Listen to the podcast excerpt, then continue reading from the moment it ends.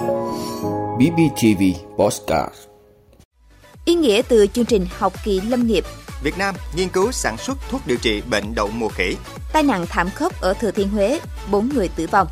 Bão số 2 đã suy yếu thành áp thấp nhiệt đới, nhiều khu vực có mưa rào và dông. World Cup 2022 có thể tiếp tục phải thay đổi lịch trình. Nước mưa có chứa chất hóa học độc hại, không an toàn để uống. Đó là những thông tin sẽ có trong 5 phút trưa nay ngày 11 tháng 8 của BBTV. Mời quý vị cùng theo dõi. Thưa quý vị, tại vườn quốc gia Bù Gia Mập tỉnh Bình Phước vừa diễn ra chương trình học kỳ lâm nghiệp cho một số em thiếu nhi đến từ thành phố Hồ Chí Minh.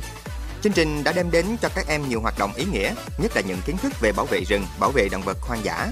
Trong thời gian một tuần, các em thiếu nhi được tham gia vào các hoạt động như ươm cây rừng, trồng rừng tại vườn quốc gia Bù Gia Mập. Bên cạnh đó, các em còn được trải nghiệm về công tác tuần tra bảo vệ rừng, cách nhận biết về các loại cây, đồng thời cũng được học một số kỹ năng sinh tồn trong rừng. Cùng với đó, các em còn được tham gia vào công việc chăm sóc cứu hộ động vật hoang dã tại Trung tâm Cứu hộ, Bảo tồn và Phát triển sinh vật của vườn. Qua đó giúp các em hiểu hơn về công việc của các cán bộ kiểm lâm, về vai trò của rừng đối với cuộc sống để nâng cao ý thức bảo vệ rừng, động vật hoang dã và môi trường sống. Bên cạnh hoạt động trải nghiệm tại vườn quốc gia Bù Gia Mập, các em còn được giao lưu với thiếu nhi người dân tộc thiểu số ở xã Bù Gia Mập. Thưa quý vị, Cục Quản lý Dược Bộ Y tế có công văn yêu cầu tăng cường nhập khẩu thuốc, nguyên liệu làm thuốc để nghiên cứu sản xuất thuốc phòng chống bệnh đậu mùa khỉ.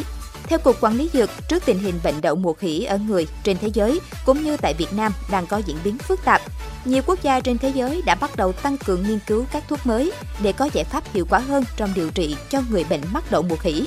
Theo hướng dẫn chẩn đoán điều trị của Bộ Y tế, các thuốc chứa dược chất Tecovirimat, Rincidovir, Sidofovir Probenecid là các thuốc được Tổ chức Y tế Thế giới khuyến cáo sử dụng. Hiện nay, vaccine phòng bệnh đậu mùa khỉ cũng đã được cấp phép lưu hành ở một số nước. Để đẩy nhanh việc tiếp cận thuốc mới cho điều trị bệnh đậu mùa khỉ, Cục Quản lý Dược đề nghị các đơn vị sản xuất thuốc, nguyên liệu làm thuốc, tăng cường nghiên cứu, cập nhật xu thế nghiên cứu sản xuất thuốc điều trị và vaccine phòng bệnh đậu mùa khỉ trên thế giới, tiếp cận nguồn cung cấp nguyên liệu làm thuốc nêu trên, nhập khẩu về Việt Nam để chủ động nghiên cứu và sản xuất thuốc. Các đơn vị nhập khẩu thuốc, nguyên liệu làm thuốc chủ động liên hệ với các nhà sản xuất nước ngoài để có thể tiếp cận nguồn cung các thuốc nêu trên và ra soát nhu cầu của các cơ sở khám bệnh chữa bệnh. Cục Quản lý Dược sẽ ưu tiên tối đa để cấp giấy đăng ký lưu hành, giấy phép nhập khẩu thuốc, nguyên liệu làm thuốc này theo đúng quy định. Thưa quý vị, tối ngày 10 tháng 8, ô tô tải biển số 75C03232 chở cây keo tràm đi trên quốc lộ 49 hướng A Lưới, Huế. Trên xe lúc này có 4 người. Khi tới km 72 cộng 750, ô tô tải va chạm với xe máy chạy chiều ngược lại. Trên xe máy có hai người. Theo Ủy ban An toàn Giao thông Quốc gia, vụ tai nạn khiến 4 người tử vong, hai người đi xe máy và hai người trên ô tô tải. Ngoài ra, hai nạn nhân khác đã bị thương. Tại hiện trường thì chiếc xe chở keo tràm bị nát phần đầu, nhiều thân cây gỗ rơi ra đường. Lực lượng cảnh sát giao thông đã có mặt tại hiện trường để điều tra nguyên nhân vụ tai nạn. Phó Thủ tướng Thường trực Phạm Bình Minh, Chủ tịch Ủy ban An toàn Giao thông Quốc gia yêu cầu ông Khuất Việt Hùng, Phó Chủ tịch chuyên trách Ủy ban An toàn Giao thông Quốc gia tới hiện trường để phối hợp với địa phương chỉ đạo khắc phục hậu quả vụ việc và thăm hỏi các nạn nhân. Thưa quý vị, theo Trung tâm Dự báo Khí tượng Thủy văn Quốc gia, bão số 2 đã suy yếu thành áp thấp nhiệt đới. Dự báo áp thấp nhiệt đới di chuyển theo hướng Tây Tây Bắc với tốc độ khoảng 20 km/h. Dự báo thời tiết các khu vực ngày và đêm 11 tháng 8, phía Đông Bắc Bộ và thủ đô Hà Nội, ngày có mưa to đến rất to và dông, đêm có mưa vừa, mưa to, có nơi mưa rất to và rải rác có dông. Gió Bắc đến Tây Bắc cấp 3, cấp 4. Khu vực ven biển Quảng Ninh, Ninh Bình nhiều khả năng có gió mạnh cấp 6, cấp 7, giật cấp 9. Trong mưa dông có khả năng xảy ra lốc, xét và gió giật mạnh. Nhiệt độ thấp nhất 23 đến 26 độ C, nhiệt độ cao nhất 26 đến 29 độ C. Khu vực từ Thanh Hóa đến Thừa Thiên Huế có mưa rào và dông, cục bộ có nơi mưa to đến rất to và dông. Gió Bắc đến Tây Bắc cấp 2, cấp 3. Trong mưa dông có khả năng xảy ra lốc xét, gió giật mạnh. Nhiệt độ thấp nhất 25 đến 28 độ C, cao nhất 29 đến 32 độ C. Khu vực Tây Nguyên và Nam Bộ có mưa rào, dông vài nơi. Riêng chiều và đêm có mưa rào, rải rác có dông, cục bộ có mưa to. Gió Tây Nam cấp 2, cấp 3. Trong mưa dông có khả năng xảy ra lốc xét, mưa đá, gió giật mạnh. Nhiệt độ thấp nhất 24 đến 27 độ C, cao nhất 30 đến 33 độ C.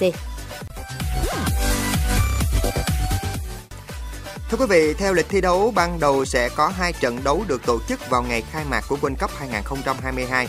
Thứ hai, ngày 21 tháng 11, Đó là trận đấu giữa hai đội tuyển Hà Lan gặp đội tuyển Senegal tại sân vận động Al Thumama và đội tuyển chủ nhà Qatar gặp đội tuyển Ecuador trên sân vận động Anpay.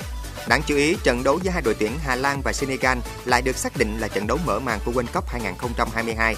Tuy nhiên, nước chủ nhà Qatar sau đó đã đề nghị được thi đấu trận mở màn World Cup và thi đấu vào một ngày riêng. Ngày đó đã được xác định là vào ngày Chủ nhật 20 tháng 11. Vậy có nghĩa rằng là World Cup 2022 rất có thể sẽ diễn ra sớm một ngày so với lịch dự kiến ban đầu. Tất nhiên đề nghị của nước chủ nhà Qatar sẽ cần phải được FIFA thông qua, nhưng gần như chắc chắn đề nghị trên sẽ được đồng ý. Lịch sử các kỳ World Cup gần đây cũng đã chứng kiến các đội chủ nhà được thi đấu trận đầu tiên của kỳ World Cup mà họ được đăng cai. Thưa quý vị, theo một nghiên cứu mới của các nhà khoa học tại Đại học Stockholm, Thụy Điển, nước mưa ở khắp mọi nơi trên trái đất đều không an toàn để dùng làm nước uống do có chứa chất hóa học độc hại, khó phân hủy, PFAS, ở mức vượt ngưỡng khuyến cáo an toàn. PFAS thường được gọi là hóa chất vĩnh viễn vì chúng phân hủy vô cùng chậm. Hóa chất này trước đây được tìm thấy trong bao bì dầu gội đầu hoặc đồ trang điểm, nhưng giờ đây đã xuất hiện tràn lan ngoài môi trường, trong đó có nước và không khí. Theo một số nghiên cứu, một khi uống hay ăn vào, PFAS sẽ tích tụ trong cơ thể. Thậm chí, việc phơi nhiễm loại hóa chất này còn có thể dẫn tới các vấn đề liên quan tới khả năng sinh sản, làm chậm phát triển ở trẻ nhỏ, làm tăng lượng cholesterol, đồng thời làm gia tăng nguy cơ béo phì hoặc một số loại ung thư nhất định như ung thư tuyến tiền liệt, thận và tinh hoàn. Vị đã luôn ủng hộ các chương trình của Đài Phát thanh truyền hình và báo Bình Phước. Nếu có nhu cầu đăng thông tin quảng cáo ra vặt, quý khách hàng vui lòng liên hệ phòng dịch vụ quảng cáo phát hành số điện thoại 02713 887065. BBTV, vì bạn, mỗi ngày.